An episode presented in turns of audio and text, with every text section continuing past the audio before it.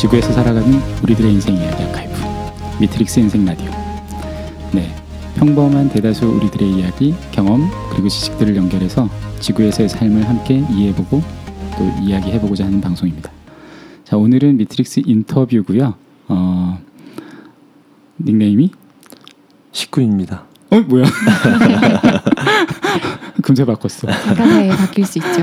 네, 어, 저는 아키시고요. 안녕하세요, 제이입니다. 네, 아, 오늘은 식군. 네. 그냥 식군 씨 아니고 식군이라고 그래야겠어요, 그죠? 네, 식군. 아, 네. 식군을 모시고 네. 어, 네, 어떤 분인지는 네, 곧 아시게 될 테니까 네, 그 일단 시간 내주셔서 미트릭스도 써보시고 또 참여해주셔서 감사합니다. 아, 저도 감사합니다. 네, 어, 일단 써보시니까 좀 어때요? 음, 이런 기회가 처음이라 저를 이렇게 그냥 글로써 보는 게 좀 낯설기도 하고요. 네, 써보니까 어, 내가 이런 생각을 이런 감정 상태가 있었었구나라고 좀 알게 된 것도 있고요. 음, 저는 되게 항상 행복한 줄 알았는데 아, 아니었더라고요. 어, 그러니까 그거를 제가 외면하고 아, 감추고 그렇게 어, 지내왔던 것 같아요. 어, 그런 얘기를 이제 오늘 네. 또 얘기해 보시면 또 느낌이 또 다르실 수도 있으니까 일단 쓰시 다 쓰신 건 아니겠죠, 그렇죠? 네, 네. 쓰시던 아직 중이니까. 이틀밖에 못 써서 네. 그것도 한 시간적으로 얘기하면 한 4 시간에서 5 시간 정도? 이제 네. 대충 어, 일어났던 일 정도 이제 네, 네. 보이기 시작하시는 건데 일단 한번 얘기하면서 또 인터뷰 끝나시면 또 적어보시면 좋을 것 같아요. 네. 아, 뭐늘 말씀드리지만 한 여섯 개의 트랙이 저희가 존재하는데 첫 번째 이제 내 존재에 관련된 기본 정보 그리고 어, 인생에 관련 인생 이벤트들 이런 것들을 하는 basic info 트랙. 어, 나라는 사람 뭐 언뜻 음. 설명할 수 있는 어떤 사건들이 있었나요? 음. 이게 어떻게 뭐 순서별로 얘기를 해야 되는 어, 건가요? 뭐 떠오르시는 대로 하셔도 되고 이건 편하게 하셔도 돼요. 아, 나라는 사람? 네, 이렇게 뭐 주로 이제 학교나 이런 것들로 많이 정 혹은 내가 불리는 호칭 이런 것들로 정리가 많이 되잖아요. 네, 네. 어, 근데 정리해 보시고 나서 느끼신 점도 좋고 네. 사실을 얘기해 주셔도 좋고. 음. 우선은 태어난 건 안양에서 아, 태어났고요. 안양이시구나. 네. 누나는 이제 사당동에 살다가 누나는 사당동에서 태어났고 아. 바로 이제 안양으로 이사를 가서 저는 안양에서 태어났고 네. 몇년 전에 태어나셨나요? 어 35년 전에 네. 아, 1981년에 태어났습니다. 아, 최근에 생일이셨죠? 맞죠? 네, 며칠 전에. 그저께 네. 네. 어. 그렇게 태어났고 안양에 대한 기억은 없어요. 어. 어렸을 때 이제 시흥동으로 이제 이사를 음. 갔어요. 음. 이사를 가서 음, 첫 번째 기억은 안양이긴 한데 그게 완전한 기억인지 아닌지 는 모르겠어요. 어. 근데 하도 애기였을 때라 기억나는 게 저기 그때 선한데 첫 번째 기억이라고 해서 성모 마리아상을 받던 기억이 있어요. 아, 성당을 다니셨나요? 저희 어머니 아버지는 교회 아, 교회 다니시는 개신교를 다니시는 분이신데 네, 성모 마리아를. 저는 성모 마리아가 첫 번째 기억이에요. 네. 네, 이제 되게 미스테리 방송으로. 신... 네. 어. 아무튼 뭐 근데 그 성모 마리아라는 걸 예. 딱 나중에 알게 되셨나요? 아니면 아니 어떨 때 그러니까 첫 번째 기억을 기억하려고 했던 건 아닌데 네. 내가 기억하는 가장 그 첫 이미지가 뭘까라고 고민해 본 적이 음, 네. 어렸을 때 한 번 있었었는데 근데 계속 그 뛰어놀던 성모 마리아상 앞에서 뛰어놀던 기억이 있더라고요. 음, 네. 그래서 엄마한테 한번 여쭤봤어요. 혹시 우리가 안양에 있었을 때 혹시 주변에 성당이 있었냐? 그러니까 음. 집 근처에 성당이 하나 있다고 하시, 아, 하시더라고요. 그래서 네. 아 잘못된 기억은 아니구나. 왜냐하면 네. 되게 좀 확실하거든요. 그 기억이 좀 어. 뛰어놀고 받고 따뜻하고 그런 느낌이 좀 있어서 음, 그게 제 첫 번째 기억이에요. 음, 다른 건 뭐 기억은 안 나고 그 다음부터는 이제 어 시흥동으로 이사를 왔는데 거기 관악산 자락이에요. 아, 네. 그쪽이 네. 산 안에 아파트가 파묻혀 있는 데인데 네. 근데 거기서부터는 이제 아주 구체적으로 기억이 나는 일들이 어. 많아요. 이제 음. 10살까지 살았거든요, 거기. 제가 4살 때부터 10살까지 살았어요, 거기 에. 음. 살아서 거기는 친구들도 많고 주변 이제 아파트 단지 내에 있는 모든 사람들이 제 친구들이었고 어. 그다음에 그 모든 어른들이 저희 엄마 아빠 같았고 아. 좀 되게 따뜻했어요. 그 그러네요. 아파트 안은 그러니까 네. 서로 이제 엄마와 부모님들 간에 되게 교류도 되게 활, 왕성하고 되게 좋았고요. 음. 배고플 때는 어떤 집에 들어가서 밥을 먹어도 어. 상관이 없었어요. 어, 네. 진짜 동네 같은. 네네. 그래서 저희 그때 제가 저희 어머니가 저한테 얘기했던 말 중에 재밌는 말이 쟤는 내가 없어도 알아서 밥을 먹고 다닌다고 어머니들끼리 그런 이야기를 되게 많이 하셨다고 어, 하시더라고요. 그러니까 네. 엄마가 없으면 옆집 문을 두들겨서 저희 어. 엄마가 없는데 밥 좀 주세요. 그 말을 제가 네. 하고 되게 편안하게 점심도 먹고 저녁도 그 어, 집에서 먹고 좋다. 그렇게 어렸을 때는 되게 성격이 지금도 뭐 크게 다르진 않지만 그런 뭔가 낙천적인 면이 좀 많았었어요. 어. 그러니까 어렸을 때 제 사진을 보면 울거나 그런 사진이 없어요. 아예 어. 그냥 가만히 누워 있는 사진밖에 없어요. 어. 아기였을 때도 누나는 항상 안고 있고 네. 저희 누나는 성질이 좀 있어서 놓기만 하면 울었다고 네. 하더라고요. 그래서 저는 가만히 둬도 그냥 가만히 싱긋 벙긋 이러고 있어서 그냥 한 번도 별로 아는 적이 많이 없다고 하더라고요. 어. 저희 누나는 남자만 봐도 울고 아. 새만 봐도 울고 이렇게 항상 계속 울고 있어서 음. 저는 그냥 둬도 누가 봐도 빵긋해. 어. 그래서 근데 그런 게 제 기본 성향 같긴 해요. 음. 제가 갖고 있는 음. 사람을 별로 이렇게 싫어하는 건 별로 없고요. 네. 항상 되게 편하게 가서 어. 사람들이랑 이야기했었고 어렸을 때부터 네. 밥도 얻어 먹고. 네, 밥도 얻어 먹고 음. 그리고 사교성이 좀 좋았어요. 음. 어른들하고 음. 어른들이 어른들의 생각은 모르겠지만 저는 좀 편하게 있었어요. 항상 음. 어딜 가도. 네. 그래서 어렸을 때부터 그렇게 이 집 저 집 다니면서 밥도 많이 얻어 먹었고 음. 되게 물건에 대한 집착이 없었어요. 음. 애기였을 때도. 뭐 세상이 다 내 것이고 여기 뭐, 가면 밥을 얻어 수 네네. 그러니까 좀 그러니까 어렸을 때 보면은 뭐 장난감에 집착하거나 네, 그런 거 많죠. 그런 게 있었잖아요. 근데 음. 저는 밥에 집착을 했던 것 같아요. 누가 저희 집에 와서 밥은 먹는 걸 별로 안 좋아했어요. 어. 남의 집에서 얻어 먹으면서 식군. 맞아요. 먹을 식도 되네요. 네. 어. 근데 아, 그 이거 아주 단적인 이였는데 네. 뭐가 아무나 와서 먹는 걸 싫어했던 건 아니고 저희 옆집 옆집에 살던 꼬마 여자아이가 있었어요. 네. 근데 그 친구가 저희 집에 오는 걸 굉장히 좋아했어요. 아.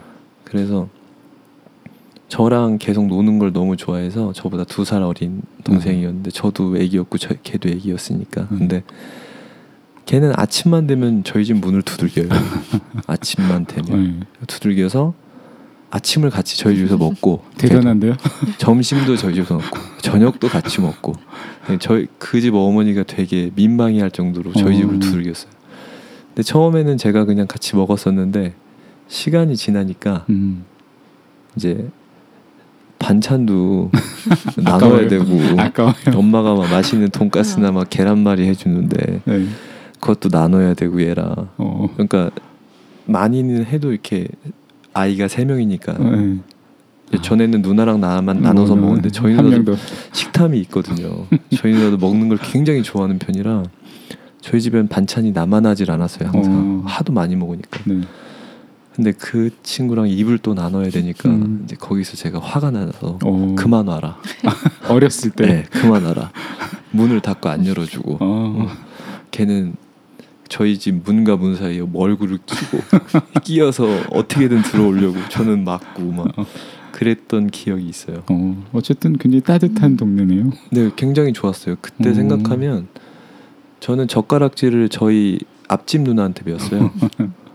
그러니까 그 누나가 제가 젓가락질 하는 이렇게 막 어렸을 때 네. 못하니까 네. 저보다 두 살 많은 누나였는데 저한테 젓가락질은 이렇게 하는 거야 해갖고 음. 저희 누나 친구였거든요. 네.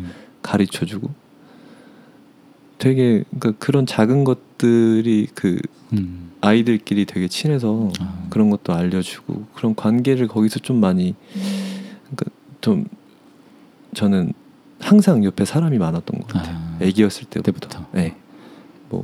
뭐첫 번째 이제 유치원 다닐 때부터 음. 그때도 항상 선생님들이 저를 먼저 챙겨주는 그런 음. 경향이 그러니까 저희가 느끼는 건데 네.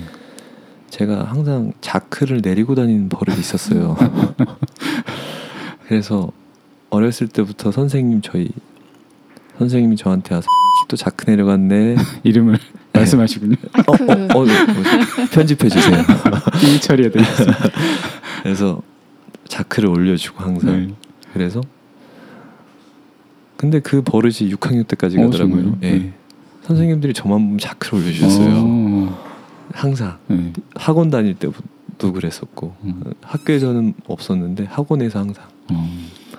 그래서 사진 찍으면 보면 항상 주변에 바글바글 사람들이 어. 많았었어요 어렸을 때부터 음. 항상 그래서 외롭다 뭐 그런 평화롭다 이런 기분이 원래 항상 평화로우니까 그런 음. 생각조차 네. 없었었죠 그냥 가면은 항상 친구들이랑 놀고 밤늦게까지 놀고 네. 단지에서 엄- 한 6시 정도 되면 부모님들이 다 불러요 아, 네. 이렇게 아.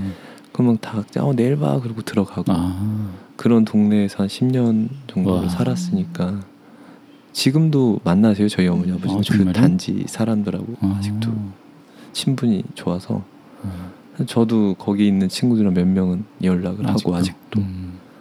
그리고 이제 그런 좋은 동네에서 살다가 되게 학교도 바로 앞에 있었어요 아. 저희 아파트 바로 앞에 학교 음. 난 아침에 막 8시까지 막 9시까지 등교면 5분 음. 전에 가도 돼요 네. 너무 가까웠어요. 굉장히 가까웠고 그 안에서 진짜 저는 가재도 많이 잡았고 음. 관악산 자락이 계곡이 있거든요. 아. 그냥 가재 뭐 곤충 같은 거. 그 저 친구 중에 파브루라는 애가 하나 있었어요. 파브로가 친구셨고. 네. 파브루처럼 모든 곤충을 걔는 채집을 다 해요. 음. 정말 많이 채집을 하고 돌아다니고 네. 걔그 곤충 통보 있잖아요. 어, 잠자리 네네네. 통 같은 거. 그 보면 항상 곤충이 가득해요. 다양하게. 어. 그러니까 걔는 파브로 전기를 보면서 아, 거기 하나씩. 하나씩 그걸 찾아요. 아. 그래서 걔를 따라다니면 별의별 동, 곤충들을 다 접할 수가 있어요. 아. 얘는 얘랑 같이 두면 얘가 얘를 먹고 막 아. 이런 것도 걔한테 많이 배우고 음. 그래서 저는 어렸을 때 곤충을 되게 많이 봤어요. 걔 때문에. 음. 그러니까 책에 나오는 모든 곤충들은 거의 다 왔다 아. 본것 같아요. 그 친구 때문에. 그래서 그냥 저희는 학원을 다니긴 다녔는데 네. 학원은 거의 기억이 안 나요. 저는. 뭐 실생활에서 다 배우는. 네, 속셈 학원도 다니고 피아노 학원도 다니고 막 음. 그랬거든요. 근데 학원에 대한 기억은 전무해요 거의. 음. 근데 그 친구들이랑 뭐 채집 다니고 그다음에 땅 파고 놀고 음. 뭐 딱지치기 하고 뭐 그런 기억들이 거기 되게 가득한 동네예요 저한테는. 그래서 좀 그때 되게 정신적 안정기였던 것 같아요. 그 음. 어렸을 때 음. 가장 편안했던 시기. 지금 생각 초등학생까지. 네. 초등학교 이제 3학년이 지나서 4학년 때 이제 사당동으로 이사를 아, 가요. 네. 남사 초등학교로 이사를 가는데 이제 거기서도 좋았어요. 음. 거기서도 되게 제 저희 아버지도 이제 이제 사당동 근처에 회사를 다니고 아, 계셔서 네. 거기서 이제 좀 안정적으로 생활을 했었던 것 같아요. 음. 그때는 단독주택이어서 아. 앞에서 막 개도 있었고 아. 그다음에 같이 놀고 그 거기서도 적응을 좀 빨리 했어요. 음. 저희 앞집에 이제 속셈학원 원장님이 사셨는데 그 딸 부잣집이요. 딸이 네 명이 음. 있는 집안이었는데 그 집안이랑도 제가 거기 학원을 다니면서 네, 교류가 있으면서 그 집에도 자주 놀러 가고 옆집 음. 누나랑도 많이 놀고 막 어. 그래서 그 동네도 좀 되게 좀 아기자기하게 있는 동네더라 되게 좀 음. 좋았었어요. 그 음. 동네도 느낌이 되게 편안하고 항상 학교 등굣길도 너무 좋았고 비 올 때 뭐 부모님이 나오셔서 이제 우산도 갖고 음. 엄마가 오시고 뭐 되게 평화로운 초등학교 그러네요. 생활이었었어요. 네, 네. 항상 뭐 크게 없이 그 사당동이라는 동네가 애들이 되게 좀 순해요. 어. 저는 몰랐는데 본인의 네, 생각으로 제 생각인데 네, 네. 되게 순했다고 느껴지는 이유가 이제 생기 앞으로 이제 일어나는데 아, 네. 굉장히 그때 당시에 얘네들이 순했다 안 순했다에 대해서는 뭐 어떻게 내가 나눌 것뭐 구, 그렇죠. 부- 구분이 안 되는 거였는데 음, 나중에 알게 되는. 나중에 알게 된 사실인데 어, 그래도 되게 이제 아주 평화로운 나날이 지속되다가 이제 크게 이제 집안에 이제 음. 불화가 아 생기나요? 생겨요. 어, 6학년 때 어. 이제 부, 부모님이 싸우는 걸 처음 본 거죠. 태어나서 아, 그때. 근데 좀 되게 과격했었어요. 그때 오. 아주 많이. 아버지가 이제 어떤 외도 비슷한 걸 하셔서 음, 그때부터 이제 집안이 삐걱거리기 시작했어요. 그때부터. 아. 이제 그때부터 누나도 되게 항상 6학년 때부터 거기 사당동에 살았던 중2 때까지 거의 전교 1, 2등을 항상 어, 했었어요. 공부 잘하셨고. 네, 중학교 한 3학년 때 근데 저는 항상 꼴찌였었거든요. 공부를 잘했던 기억이 태어나서 한 번도 없어요. 저는. 어, 비교 체험 그거 같은 거요. 네네. 그러니까 근데 저에 대해서 부모님은 신경을 거의 안 썼어요. 어, 누나가 워낙 잘하니까 네. 6학년 때까지 상장이면 몇백 개가 돼요. 막 진짜 많아요. 음. 그러니까 항상 반장을 6학년 때까지 항상 했었고 음. 중학교 때도 반장을 했었는데 그 불화가 일어남으로써 이제 사, 저희 가족이 다 분리가 되기 시작해요. 아? 그때부터. 음, 그때부터 제가 불안했던 시기가 그때부터 오기 이제 음. 시작한 거죠. 근데 제가 이제 6학년 2학기 때 저 혼자 막내 이모 집으로 이제 아, 딸. 보내줘요. 아 그래서 하- 흩어지나요? 네네. 오, 저 혼자. 저희 부모님이 이제 서로 이제 같이 못 살겠다라고 아. 이제 얘기를 하면서 네. 제가 이제 전 보내지죠. 막내 이모 집으로 보내지고 안양으로 이사를 가요. 아 혼자서. 예, 혼자서. 음, 이 6학년 2학기 거의 한 두 달 정도 남겨놓고 이제 저 혼자 막내 이모네 집에 갔는데 음, 그때 그 안양에 있는 아이들이 정말 거칠었어요. 아 또 이제 그과 그. 음. 네, 그러니까 제가 다니던 초등학교와는 전혀 다른. 어, 네. 그러니까 저희 초등학교는 그 서로 그냥 좋아했대요만 해도 되게 얼굴 빨개지고 그런 수준이었는데 네. 이 친구들은 성적인 장난을 치더라고요. 어. 어, 저는 그때 어뭐 이런 데가 다 있지 이제 문화적 충격을 그때부터 경험을 좀 하기 시작했던 데로. 가셨군요. 많이 상당히 터프하더라고요. 그러니까 음. 지금 생각하면 아무것도 아니지만 네. 그때 당시 저는 아무 말도 못했어요. 어. 그래서 왕따를 그때 처음으로 경험을 했었죠. 아, 그 다닌 한 두세 달 동안 네. 아무도 나한테 말을 걸지 않고 어. 아무도 나한테 신경을 써주지 않고 어. 집에 가면 엄마 아빠가 있는 게 아니라 이제 이모가 있으니까 아, 그렇죠. 네. 그렇게 한 거의 한 서- 반년 정도를 생활을 했어요. 음. 방학 때도 이제 이모네 있었으니까 네.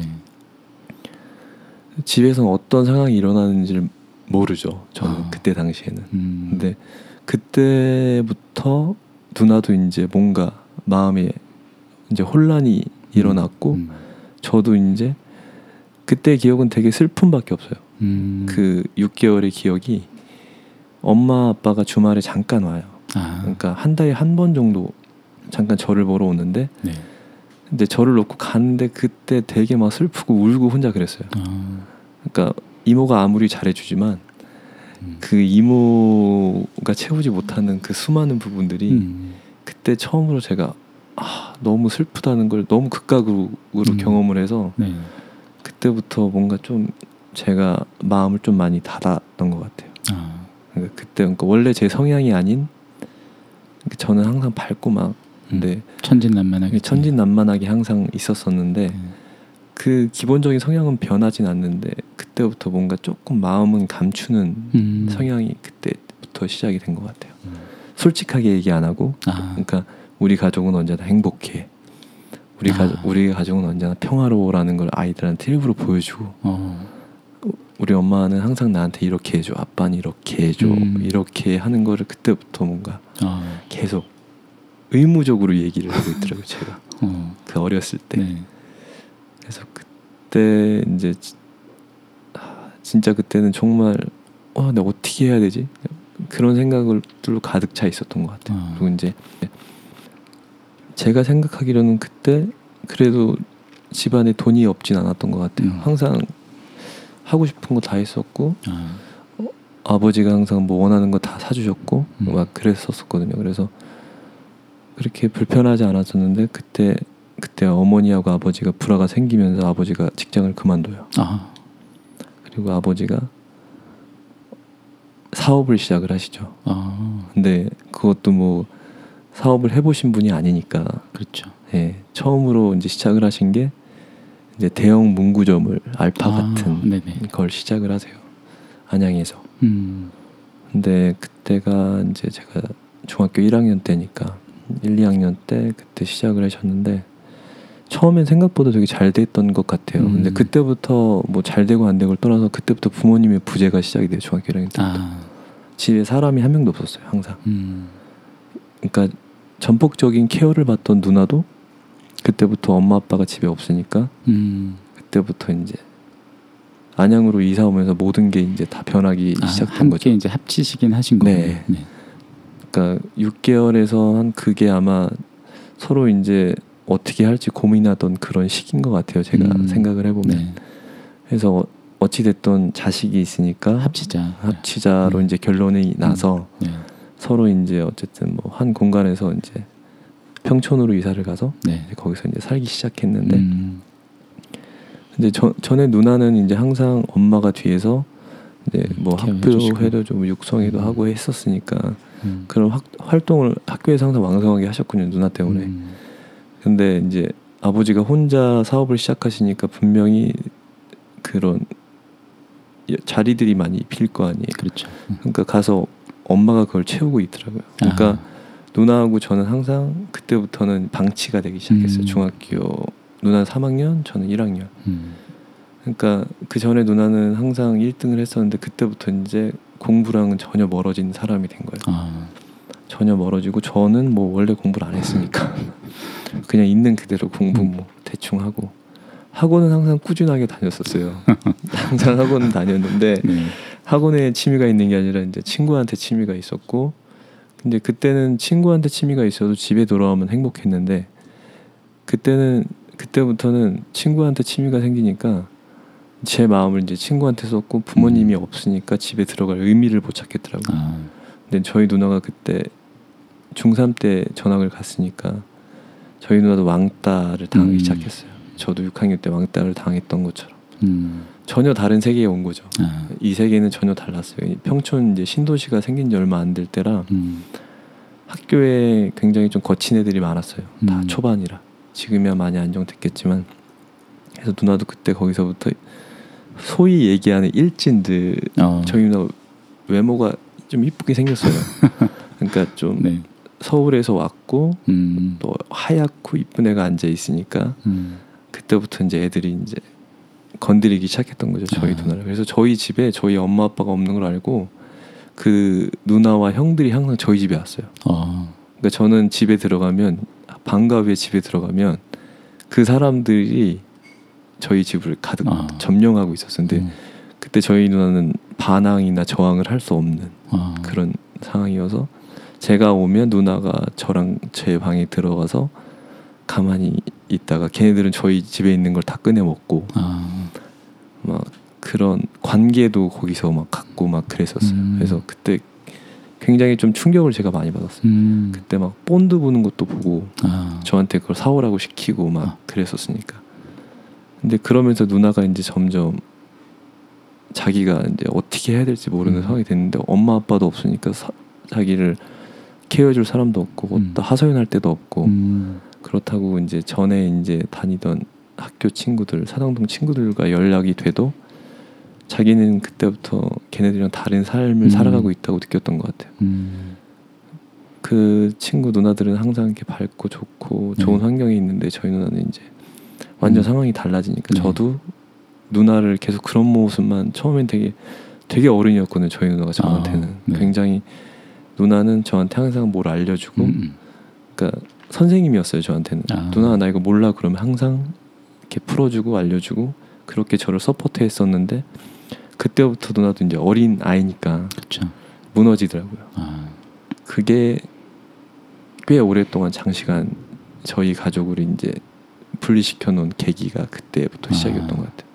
저는 계속 친구 집에 가 있고 아, 그래서 집이 편했던 적이 한 번도 없었던 것 같아요. 그때부터 음. 중학교 1학년 때부터 집에 안 들어갔어요. 저는. 아, 집에 안 들어가고 그때 이제 농구에 빠지고 아 농구. 네, 만화책에 빠지고 음, 이제 저희 돈은 되게 아버지가 많이 주셨어요 저희한테 아 오히려 오히려 왜냐하면 자기가 부재 되니까 네. 그 보상을 돈으로 해주셨던 거죠 음. 저희한테 음. 항상 주머니 에 만 원짜리가 항상 있었으니까 어, 저는 챔프를 사고 점프를 사고 네. 그다음에 막 여러 가지 음반들도 사고 네. 근데 뭐 서태지 와이들 뭐 그쵸. 듀스 뭐 이런 것들 막 사고 음. 엑스제팬 막 음. 이런 거 막 사서 듣고 네. 제방 한 켠에 이런 서- 수납장에 만화책이 가득, 가득. 있었어요. 어. 단행본을 다 샀으니까. 와 풍요로우셨군요. 네. 근데 그때 당시에는 뭔가에 제가 계속 다른 데를 봐도 어딜 봐도 음. 뭐 부모님도 없고 맨날 그 음. 모르는 형과 누나들이 가득 차 있는 그 집에 형들이 네. 그때 되게 무서웠죠. 그때 아, 당시에는 네. 왜냐면은 저한테 뭐 사와 뭐 사와 네. 그런 것들이 계속 시켰으니까 그러니까 음. 술도 사오라고 시키고 아. 이제 담배도 사오라고 시키고 저는 가서 변명을 하기 시작하는 거죠. 아, 저희 아버지가, 아버지가, 네. 시켜서 왔습니다. 음. 그럼 뭐 어린애가 왔으니까 당연히 거기서는 뭐 아빠가 음. 심부름 해줄 수도 있겠다. 근데 음. 그때 당시에 그런 정서가 있어서 음. 주고 저는 그걸 사오고 그 사람들이 그걸 저희 집에서 먹고 아, 그걸 계속 봤어요. 한 중학 한 2년 정도 어. 봤던 것 같아요. 계속. 마음이 쉽진 않았겠네요. 예, 고1 때까지 그 사- 사람들이 저희 누나를 안 놔줬었어요. 아. 저희 누나를 계속 붙잡고 있고 음. 저희 누나는 근데 거기에 이제 처음에는 저항을 하다가 이제 빠진 거죠, 같이. 아 이제 네. 동, 동화가 돼서 같이 동화가 된 거죠. 음. 근데 그때부터 저희 누나가 이제 방황을 이제 본격적으로 하기 시작하죠. 일진이 되셨군요. 네. 어. 그래서 학교에서 저는 보호를 받는 입장이었어요. 아 일진 누나가 있어서 네, 맨날 그 사람들이 저희 반에 와서 네. 어, 잘 있지? 하면서 아, 또 삐. 주고 네. 네, 어. 그런 오, 걸 해- 받았어요. 근데 그게 저는 되게 좀 싫으시 반감이 있었어요. 음. 그 사람들에서 너무 그 사람들 보면 제가 행복하지 않으니까. 나 그러니까 그때는 뭐 행복하다 안, 하- 안 하다는 개념이 없어 그냥 너무 좀 거부감이 들었던 음. 거죠. 싫고 네. 그리고 그 반 안에서 사람들이 저를 보는 시선 그렇죠. 네, 있겠죠. 막 그런 것들이 막 여러 가지 복잡한 것들이 버무려져서 네. 아, 너무 싫더라고요. 그래서 저 제 친구들이 이제 제 그때 당시 안양은 되게 좀 혼란 카오스였어요. 어. 어, 그 평촌이란 도시가 되게 얼마 생기지 않- 않는 신도시라서 공부를 잘하는 애건 공부를 못하건 애건 음. 그 구분이 없이 되게 좀 제가 생각할 때는 되게 좀 혼란스러웠어요 그 아, 동네가 네. 근데 그 사람들이 저한테 그렇게 대하고 저도 이제 그 안에서 아 이거 어떻게 해야 되나 해서 제 친구들이 이제 담배를 배우게 되고 음. 그 사람들로 인해서 음. 술을 먹게 되고 그런 현상이 벌어지더라고요 근데 저는 안 피고 안 먹었거든요 아. 너무 싫어서 막 거의 음. 병적으로 싫었어요 그때 어.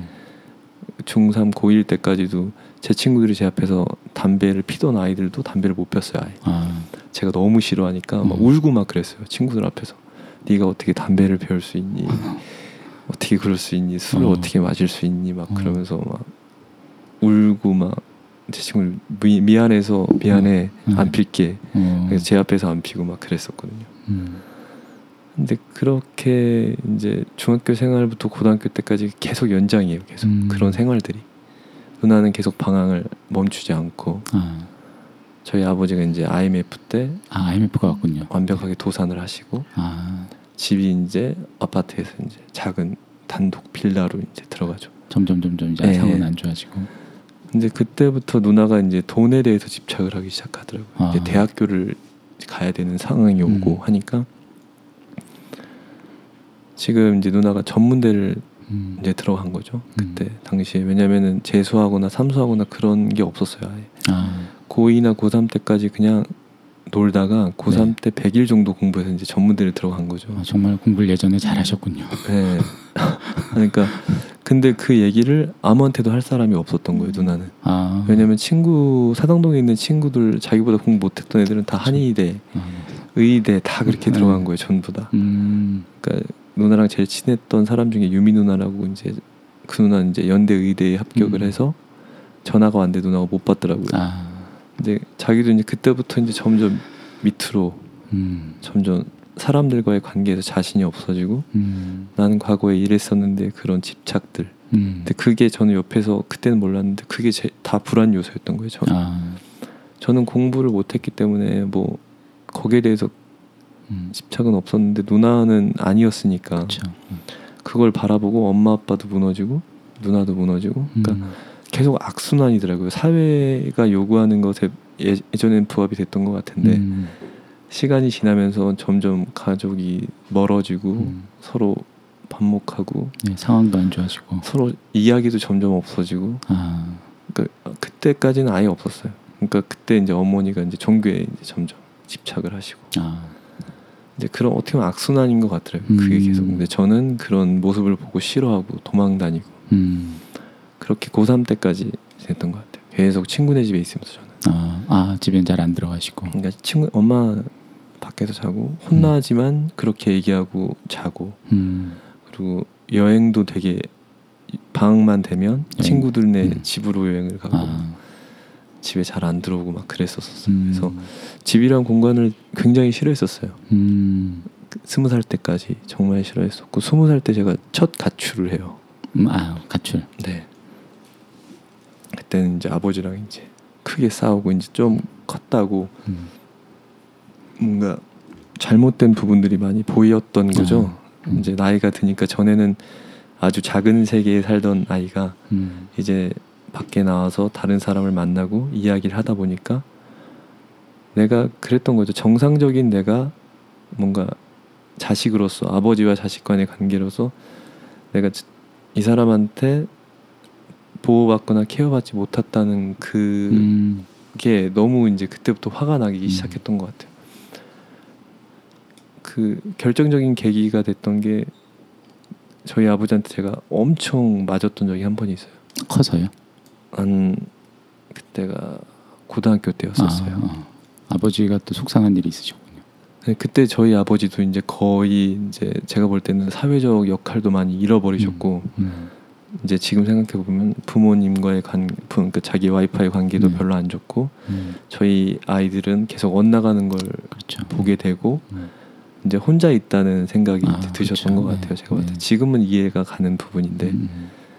그러면서 자기에 대한 어떤 화나 그게 굉장히 많이 쌓여 있었던 거죠. 음. 근데 제가 교회를 주말마다 같이 갔었는데 아, 어. 네. 교회에서 저희 제 저하고 누나하고 조금 떠들었어요. 아, 떠들었는데 저희 아버지가 교회 안에서 저를 때리셨어요. 어 정말요? 네. 어. 나오자마자 저를 이제 뺨을 때리시고 저를 이제 가게로 데리고 가셔서 이제 아주 심하게 저를 때리셨던 아, 거죠. 네. 네. 근데 그때 저희 어머니가 막 얘 죽는다고 말리고 막 그랬었어요. 어. 근데 되게 심하게 구타를 당했어요 그때 음, 아버지한테. 음, 음. 그러고 나서 그 감정이 이제 점점 쌓였던 거죠. 아버지만 보면 이제 싫어지고 이제 그게 점점 막 도끼로 변하면서 아. 스무 살때 그게 폭발을 했어요. 어. 내가 여기 안 산다. 난 아. 나갈 거다. 그리고 음. 이제 짐을 싸들고 이제 나가 나갔죠. 아, 저는. 네. 근데 친구네 집에서 이제 계속 있으면 저희 친구들이 저를 그래도 계속 그때 당시에 보듬어 줬다고 하는 게 맞죠. 아, 네. 어디 안 보내고 한 음. 6개월 어, 뭐 정말요? 이렇게 어. 계속 데리고 있었으니까. 어. 근데 내 누나한테 이제 전화를 해보면 이제 엄마가 뭐 밥을 안 드신다, 아, 빨리 음, 들어와라, 음. 어머니 이러다 돌아가시겠다, 막 음. 계속 이런 얘기들이 들려오고 네. 그러다 보니까 저도 이제 아 이거 어떻게 해야 되나, 아, 내가 선택을 해야 되는데 들어가야 되는 건데 음. 아버지는 보기 싫고 아, 이제 엄마랑 전화를 하면서 엄마가 괜찮다, 아무 일 없을 거다, 음. 이래서 이제 제발 그만해라 들어와라. 음. 그래서 그때 당시 저는 공부하거나 그런 게 없었어요. 여기 보면 재수라고 써 있지만 재수를 할 상황이 아니죠. 아, 계속 싸우고 있었으니까 가족들하고. 누나랑도 싸우고. 아, 누나랑은 왜 싸우셨나요? 누나가 이제 계속 그 잘못된 길로 가는 걸 보고. 음. 아, 저희 누나 그러니까 그때 어떤 인식이 누나는 왜 저렇게 마음대로 돌아다니고 마음대로 살까? 왜 음. 누나는 누나의 역할을 못할까 음. 막 이런 저랑 똑같이 행동했었거든요 저희 누나도 어, 대학교 다닐 때 음. 뭐 남자한테 빠지고 막 음. 그랬었어요 그래서 그런 모습들이 저는 되게 안 좋았었고 항상 음. 그래서 그냥 계속 가족들과 그 사이가 계속 멀어졌어요 저희는 아, 그 뭔가 돌파구를 찾지 못하고 음. 그러면서 이제 그런 시간들이 지나다가 이제 제가 군대를 이제 아. 대학교 이제 내년에 그러니까 재수를 하고 네. 재수를 한 게 아니죠. 그 시간 이 스무 살 때 시간을 그렇게 보내고 스물한 살 때 이제 대학을 가야겠다. 아 마음을 먹으셨군요. 네, 그러니까 마음을 먹었다기보면 아 저희 아버지하고 어머니가 야, 그래도 대학은 가야 되지 않겠니?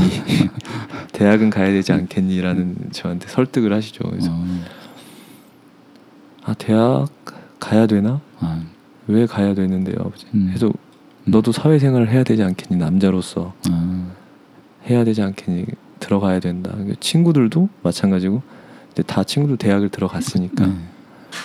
들어갔으니까 친구들 야 영식아 대학은 가야지 그래도 네, 그래서 알겠다. 그래서 그때 이제 공부를 해서 이제 전문대에 저도 음, 들어가죠. 들어가고. 들어가서 이제 거기서 전문대로 다니다가 갑자기 4년제로 학, 학교가 바뀌어요. 어, 그래서 전문대만 이제 졸업을 하려고 그랬는데 이제 어쩔 수 없이 또 4년. 4년 제를 다니게 되는 상황이 돼버린 거예요. 그게. 음. 그러면서 이제 제가 1학년을 다니고 1학년 때도 학교를 안 갔어요. 아, 첫 처음으로 학교 간 게 3월달에 이제 학교가 개강을 하잖아요. 네. 5월달에 처음 갔어요 학교를. 아 중간고사 다 제끼고. 대단하시군요. 네. 그러니까 그- 그때도 관심이 없었어요 학교에 대해서 음, 공부에 대해서 전혀. 음. 그냥 항상 친구들이랑 게임을 하고 아, 놀러 다니고 그게 제 이- 어떤 삶의 전부였던 것 같아요 그때 아. 당시에는 그러니까 부모 집에 잘 안 들어가고 항상 음, 그 저는 아침에 학, 학원을 간 게 아니라 사무소 할 때도 아, 친구네 집에 출근을 했어요 어, 네. 그 친구는 이제 대학교를 다니고 뭐 방학 기간이거나 아니면은 뭐 공강 기간이거나 음. 군대를 가려고 미- 이제 있을 때. 6개월 정도 음. 이제 시간이 있을 때 저는 걔네 집 아침에 가서 음, 이렇게 알바를 했던 비디오 가게에서 알바를 했거든요. 아. 비디오 가게 같이 가서 음, 걔네 어머니가 옆집에서 이제 가게를 하고 계셨어요. 음. 음. 식점을 음. 그러면 어머니가 점심에 돈가스하고 뭐 이런 거 밥을 밥을 해 저희 저희 거 한 세 명이 갔거든요. 네. 한 3인분을 해다 주시고 어, 그 생활을 한 6개월 이상 했었어요. 어. 항상. 근데 그 어머니한테 되게 감사한 게 음. 왜라고 물어보진 않았어요. 저희한테. 어. 너희들은 왜 여기 있니?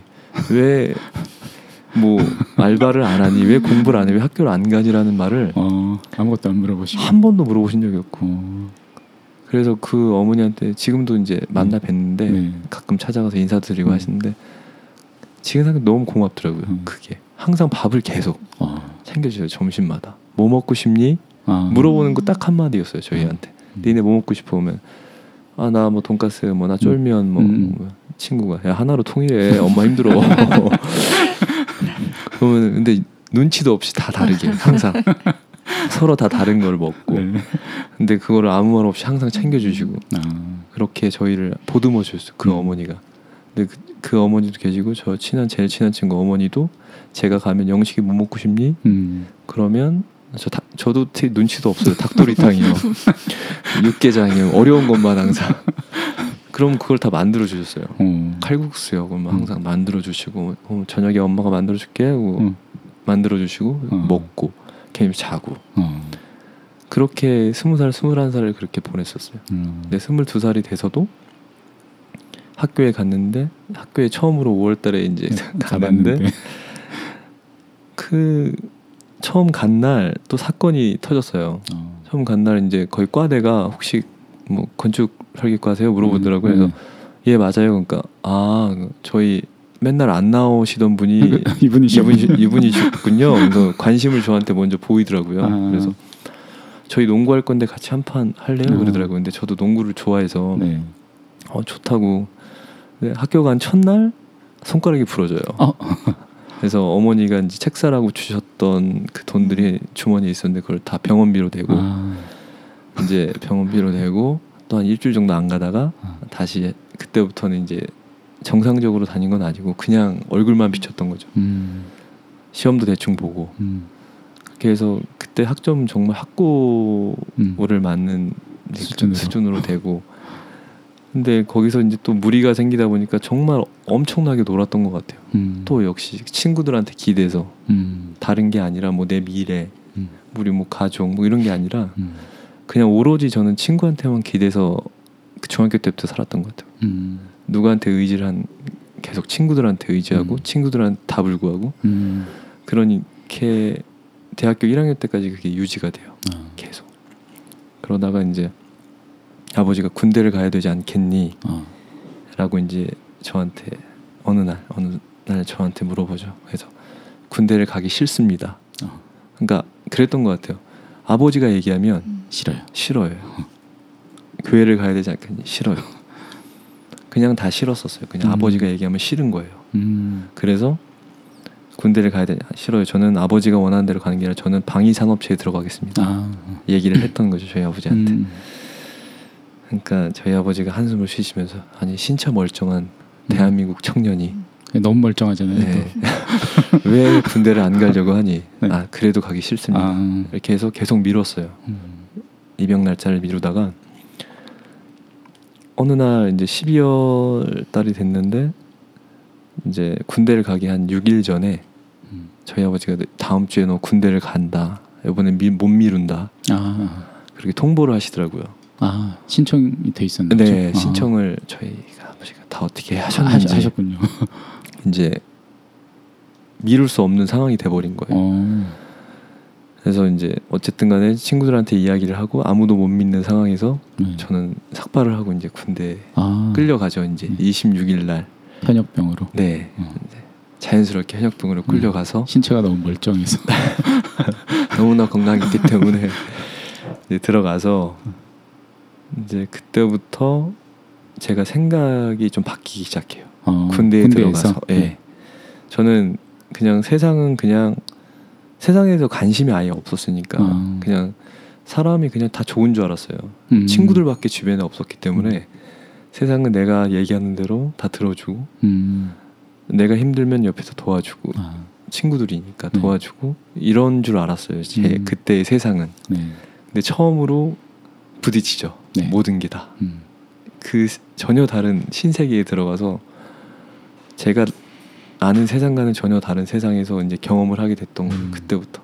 어. 그래서 너무나 그때 막 맞기도 하고 아. 네. 그 다음에 잠도 못 자고 음. 그런 고문을 당하면서 그렇게 군대 생활을 하던 중에 군대 생활에서 좀 전 보직을 세 번을 바꿨어요. 어. 처음에는 이제 유- 박격포 병이었다가 아. 갑자기 대대장님이 저를 불러요 어느 날. 네. 그랬더니 연대 작전병으로 가야 되겠다라고 말씀하시더라고요. 그래서 뭐 이유도 없이. 네. 그래서 왜 제가 거기를 가야 됩니까? 네. 그러니까 이제 저희 연- 대대장님이 상부에서 명령이 내려왔다. 아. 너를 그쪽으로 보내라는 그 명령이 내려왔다. 사단에서 음. 보내야 된다. 음. 가기 싫습니다. 적응을 이미 했기 때문에 이제 좀 살만하니까. 네, 일병이었거든요. 네. 아. 근데 네. 밑에 애들도 있고 네. 살만한데. 이제 저는 걸레하는 것도 이제 놨는데 네. 좀 친해지기도 했고 네. 사람들이랑 네. 싫습니다. 안 갑니다. 어, 가기 싫어? 예. 그러면 알겠어. 그리고 저를 내보내시고 음. 그렇게 해서 면담을 세 번을 아. 해요. 어. 근데 세 번째는 이제 저 제 의중을 묻는 게 아니라 네. 가라 네. 이렇게 됐죠. 어. 엄마한테 전화하고 아버지한테 전화를 해서 왜 어, 내가 여기서 이렇게 된 음. 이유를 아시냐? 어, 혹시. 아무도 모르신다고 하시더라고요. 어. 그러다가 저희 할머니가 제가 상병 때 돌아가셔요. 아. 외할머니가. 음. 근데 외할머니 그때 이제 그 이유를 그때 알았어요. 아. 외할머니의 이제 그 가족 중에 음. 군대에서 조금 이제 아. 힘이 있으신 분이 계신데 할머니가 저희 손자가 거기 있으니 좀 편하게 좀 하게 해달라 음. 해서 저를 그쪽으로 할머니가 보내신 거예요. 음. 강제로 간 거죠 저는. 어. 편하셨나요? 그래서 가서? 더 힘들었습니다. 글쎄 이렇다니까. 정말 힘들었습니다 그때는. 어. 왜냐하면 아무도 이제 저를 선임으로 아, 인정하지 인정 안 않고 예. 낙하산. 낙하산이 돼버렸기 때문에 네. 또 작전과라는 그 보직이 네. 밤을 새는 보직이라 아. 항상 항상 물론 거기서 배운 게 그때부터 저희 제가 책을 읽게 되고 아. 그때부터 좀 변했던 것 같아요. 음. 왜냐하면 그 안에서 사람들이 어떤 책을 얘기하고 음. 뭔가 그 저희 장교들이나 그 사람들도 어떤 내가 모르는 다른 분야에서 얘기를 하는데 음. 전혀 알아듣지 못하는 아. 거예요. 저. 네. 이해도 못하고 그때는 책을 워낙 안 읽고 공부에 문의 문의안에 관심도 없었기 때문에 음.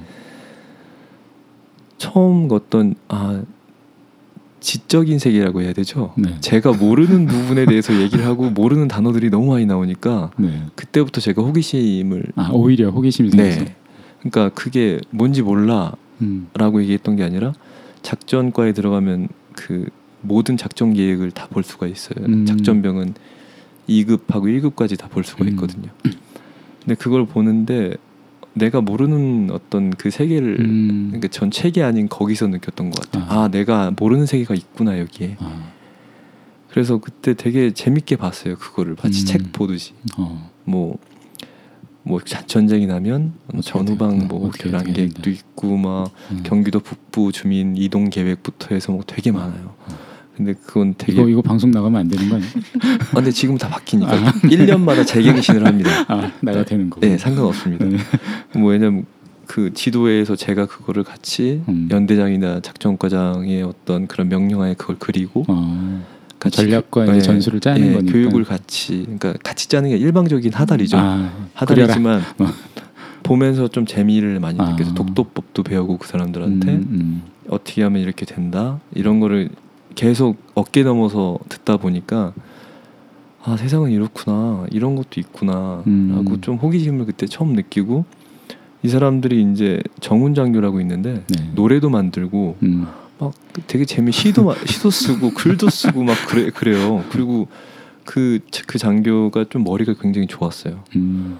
그래서 저한테 문서 작성하는 법 음, 다 알려주죠. 기한문 작성하는 음. 법 뭐 이런 것들 문서 작성하는 걸 거기서 배웠어요 그래서 아, 처음으로 음. 아 내가 이런 걸 쓸 학교에서 수 리포트. 배운 게 아니고. 네 이런 거를 만들 수 있구나 아 음. 이렇게 간단하게 일간 계획표 월간 음. 계획표 주간 계획표 그렇죠. 교육 계획 수립 이런 거를 제가 어느 날 계속 하고. 있더라고요 그냥 일방적으로 그 사람들은 저한테 지식을 막 쏟아 쏟아주는 예, 거죠. 저는 그때는 컴퓨터 자판도 제대로 못 쳤었어요 음.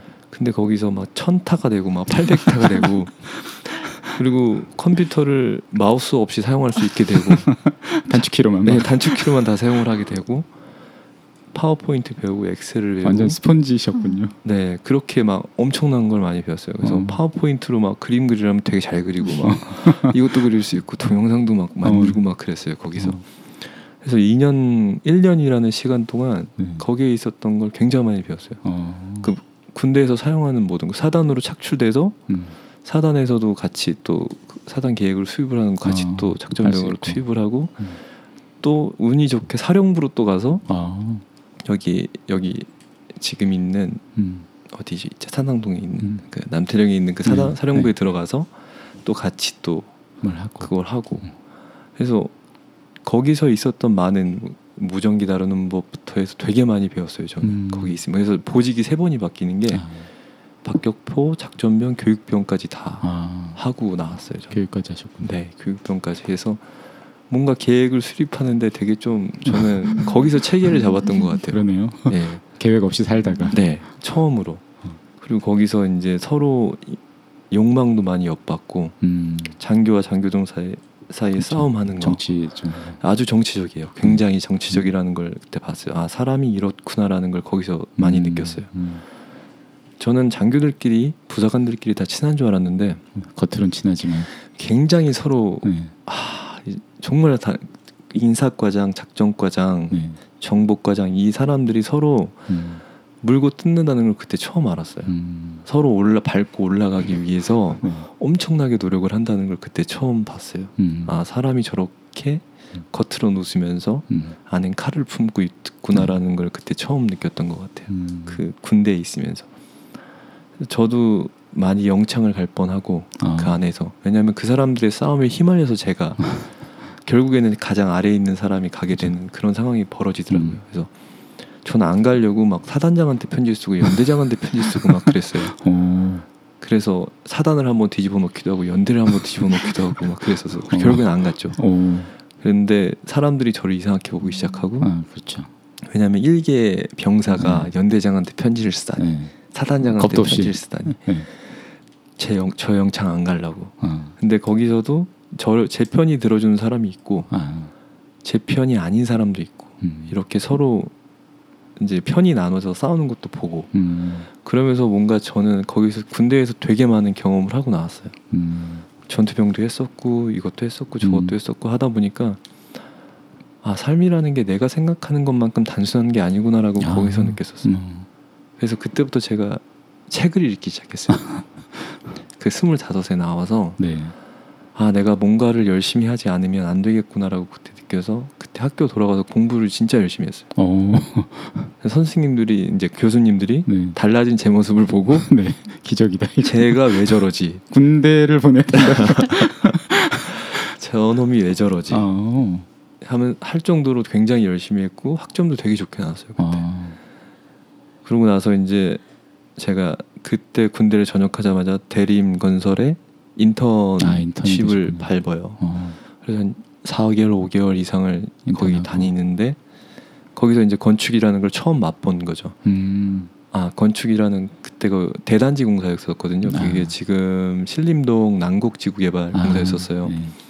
굉장히 많은 10개의 회사들이 병합돼서 들어와서 그 중에 한 부분을 대림건설이 음. 맡았었는데 거기서 이제 기사 생활을 처음으로 시작을 하죠. 아.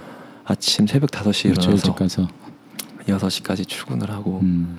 이제 7시에 체조를 하고 이제 그런 거를 네. 이제 생활을 한 5, 6개월 반년 정도를 계속해요. 네. 근데 그러다가 회의감을 느꼈던 게 이게 건축이야? 이게 음. 학교에서 얘기했던 건축이 이런 거였어라는 음. 그런 회의감이 들기 음. 시작했던 거예요. 네.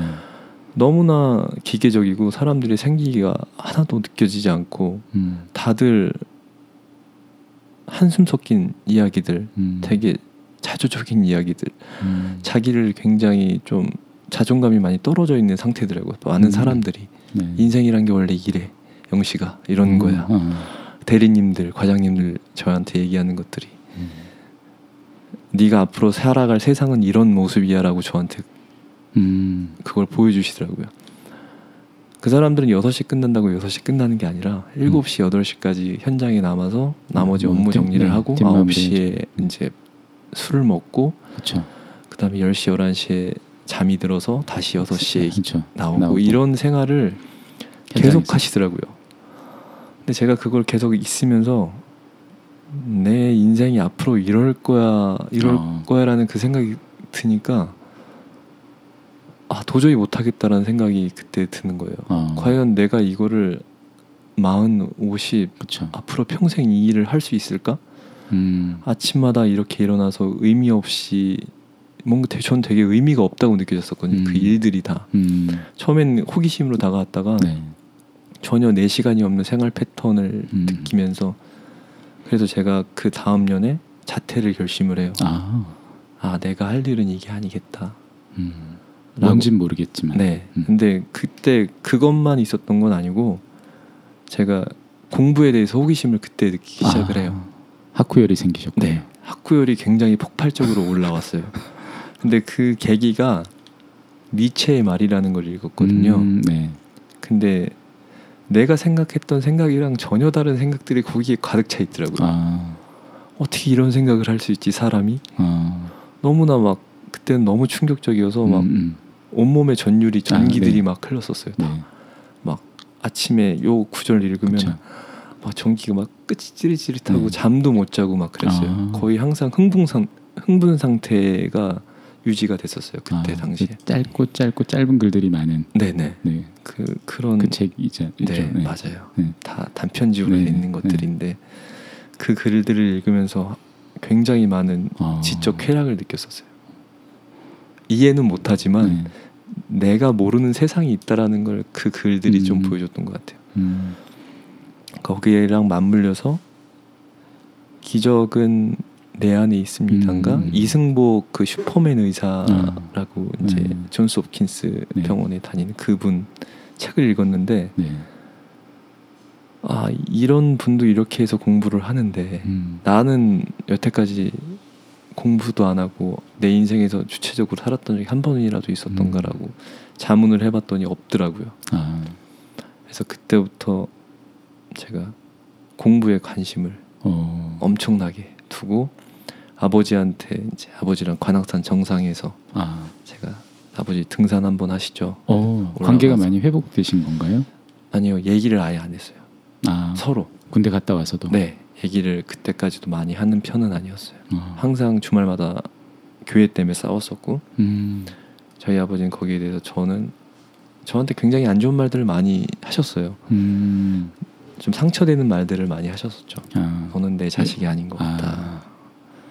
내가 널 왜 낳는지 모르겠다. 아, 뭐 이런. 식으로. 어, 다 컸는데 그런 말씀을 또 하셨군요. 네네. 계속 그게 악순환이 됐던 거죠. 아. 그래서 이제 어쨌든 간에 내가 아버지한테 학교를 그만두는 것에 대해서 아. 알려야 되니까 그만두겠습니다. 그게 몇 살 때셨죠? 스물여섯이요. 아, 여섯 때. 그만두겠습니다. 왜? 어. 의대에 가고 싶습니다. 아. 그래서 네. 아버지가 꼭 해야겠냐 아.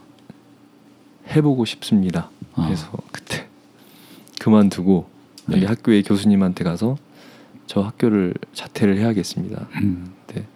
저희 교수님이 이제 좀만 다니면 졸업을 할 수가 음. 있는데 음. 왜 그만두려고 하니 아, 이런 꿈이 생겼습니다. 음. 이해해 주십시오. 그러니까 교수님이 처음에는 되게 극구히 반대를 하시다가 네. 그래 한번 해봐라.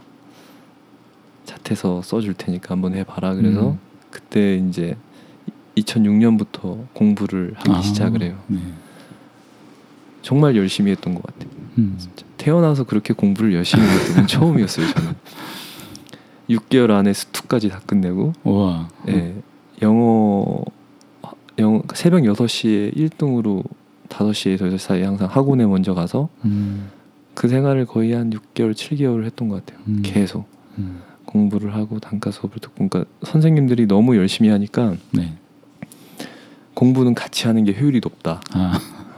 그래서 공부 잘하는 친구들을 몇 아, 명을 소개를 붙여주고. 시켜 주시더라고요. 그래서 수학은 얘가 잘하고 아. 영어는 얘가 잘한다. 그러니까 같이 한번 해봐라. 그래서 야. 같이 공부를 하고 스터디를 만들고 음. 그래서 굉장히 열심히 2006년을 공부를 했었어요. 음. 근데 돈에 대한 압박이 아. 있으니까 알바는 조금씩 해야 됐었고 아. 그래서 알바를 조금씩 하면서 이제 공부를 했었죠 2006년에. 근데 첫 시험에서는 그렇게 결과가 좋게 나오지 아, 않았어요. 그렇죠. 너무 짧은 시간이니까. 네, 음. 좋게 나오지 않아서 1년을 한번 더 해보. 더해 음. 보고 싶다라는 음. 생각이 들더라고요. 너무 아쉬우니까. 근데 아. 그때 나이가 이제 스물일곱 벌써. 되고 막 그러니까 굉장히 두려워지고 음. 이제 그때 두려움이라는 게 아 내가 과연 할 수 있을까? 내가 아. 어, 그런 생각을 굉장히 많이 했어요. 공부하면서. 아. 그러니까 처, 처음에는 되게 열정적으로 달려들었는데 네. 그 다음에는 아 내가 할 수 있을까? 친구들도 이제 연락은 계속 오는데 제가 안 받고 그러니까 음. 너 도대체 뭐 하냐, 뭐 하고 있냐, 네. 뭐 말은 제대로 못 하겠고 아. 좀 창피하기도 하고 아, 창피하셨나요? 창피할 일은 아닌데. 좀 아직 확정되지 않은 말을 음. 하기가 좀 나 의대 준비해. 어머 그런 말 좀 뭔가 괜히 좀 자랑하려고 하는 아, 것 같은 느낌이 네. 들어서 근데 공부하시면서 어, 어, 이 공, 이제 조금 뭐 공부가 보이시던가요? 어. 그때 그때 이제 문제가 좀 생겨요. 아. 그것도 진짜 웃긴 일인데 네. 단과 학원을 다녔어요. 노량진 한샘 학원. 아, 네네. 지금은 이제 이름이 바뀌었지만 그 학원에서 이제 저를 굉장히 아끼시던 분이 계세요. 네. 영어로서는 좀 제우스라는 오. 닉네임을 갖고 계신 분인데 네. 굉장히 좀한 스타 강사세요. 음. 스타 강사인데 제가 공부를 열심히 하니까 저를 굉장히 이쁘게 보셨거든요. 음, 근데 네. 그분이 소개, 소개시켜준 그 아이하고 네. 저하고 하, 걔가 그렇게 공부를 뭐 그러니까 진득하게 하는 스타일이 아니었던 거죠. 아. 걔가 이제 약간 그게 있어요. 티켓 파워는 아닌데 그 친구가 움직이는 데마다 사람이 한 2, 30명이 옮겨가요. 단과반이었는데. 아, 정, 아 정말요? 어. 그러니까 그 친구가 공부는 물론 잘하는데 입담하고 아. 그게 좋아서 그러니까 좀 사람들한테 막 떠벌리고 다니는 스타일이었던 음, 거예요. 네. 근데 그 친구랑 같이 붙여줬는데 얘가 계속 옮겨 다니면 사람들이 막 2, 우르르, 30명으로 우르르. 음. 옮기니까 단가 반을 운영하는 선생님들은 굉장히 타격이 크죠. 네. 얘가 움직이면 갑자기 어느 날은 쑥. 쑥, 빠져버리고 사람이 몇 명 없고 그러니까 갑자기 선생님 단가반 선생님들이 저희를 이제 싫어하기 시작하는. 아, 해서 학교 학원에 나오지 말아라라는 소리까지 어. 들었어요. 아, 그리고 그 선생님은 저한테 공개적으로 저 제 욕을 인터넷 강의에서 저희 욕을 했었어요. 어. 자기가 이렇게 다 소개시켜 줬는데 저희가 이제 이상한 흐름을 타니까 저도 그때 약간 좀 휘말렸거든요. 얘가 아. 수학을 너무 잘한다고 얘기를 들어서 네. 얘 말만 따르면 내가 수학을 더 그렇죠. 잘 맞을 수 있을 거야. 아, 약간 그런 게 약간 얘를 좀 우상시했었던 음. 것 같아요. 수학에 대해서는. 네. 그래서 얘가 하는 말만 듣고 형 여기 있는 이 과목은 이 선생님한테 들어야 돼. 아, 따라가고 이 과목은 얘가 잘해. 그럼 또 따라가고. 근데 이게 제가 실력이 느는 게 아니라 네. 그 꼼수가 늘더라고요. 아, 그렇죠. 푸는 방법이. 네. 그러니까 패턴이 조금만 달라져도 제가 못 푸는 거예요. 음. 그거를 제가 고민하고 제가 풀었어야 되는 건데 음. 이 사람은 이런 식으로 풀고 저 사람은 저런 식으로 푸는 음. 그 꼼수를 걔한테 되게 많이 배웠어요. 아, 근데 막상 수능에서는 좋은 결과로 안, 안 나오고. 그년 그 해에 두 번째 시험 해 결과가 그렇게 좋지 못했어요. 어, 그냥 서울에 있는 대학교를 갈 수 있는 음, 수준은 정도. 됐었어요. 네, 네. 근데 아, 원하는 네. 그런 아주 아주 못 미쳤죠. 어, 그러면서 그 친구들과 다 헤어지죠. 아, 더 이상 안 되겠다. 음, 그리고 제가 거기서 이제 손을 놔요. 음. 그래도 꽤 많이 짧은 시간에 올라가셨는데. 네, 좀 많이 많이 올렸었어요. 올라, 네, 올라가셨는데 네. 아깝지 않으셨나요? 근데 그때는 어떤 마음이 있냐면 의대가 아니면 갈 생각. 아, 어. 의대가 왜냐면 내 목표는 의대였는데 의대, 의대. 의대가 아닌 다른 걸 해- 생각을 해본 적이 없었어요. 음. 다른 공부, 그러니까 되게 좁았던 거죠 제 틀이. 음. 제가 아는 세상에서는 이 세계만이 있었던 거죠. 아, 그래서 다른 생각을 아예 못했었어요. 음. 그리고 주변에 그런 조언을 해줄 만한 사람도 많이 음. 없었었고 제 친구들은 다 미대거든요. 아, 전부 다 디자인, 광고, 아. 조소 다 그, 그쪽으로 가 있어서 음. 제가 아는 다른 세계는 미술의 세계였고 이 뭐 어떤 이공 계열, 아, 문학 계열, 네. 그 어문 계열 이쪽은 아예 없었어요. 음. 그러니까 그런 생각의 폭을 좀 늘려줄 만한 사람이 없었던 것 같아요 아. 주변에. 그래서 거기서 딱 포기를 하고 네. 그 다음부터는 그 해에 저희 누나가 또 결혼을 해요. 아, 제가 포기를 한 날, 그 해 음. 결혼을 하고 좀 그때 되게 슬펐었죠 결혼을 할 때. 어, 누나가 결혼할 때 누나는 되게 좋은 곳에 시집을 간다고 좋아했었는데 네. 그때 저는 그때 되게 많은 생각을 갖고 있었던 시기였어요. 그때 어. 스물여섯부터 해서 계속 많은 책을 보면서 세상은 이렇구나 삶에 대해서 되게 궁금해하고 어떤 아 왜 내 인생은 뭘까 나는 음. 누굴까 음. 지구는 우주는 뭘까? 뭐 이런 음. 것들에 대해서 되게 많은 질문을 하고 막 그런 시기였어요. 근데 음.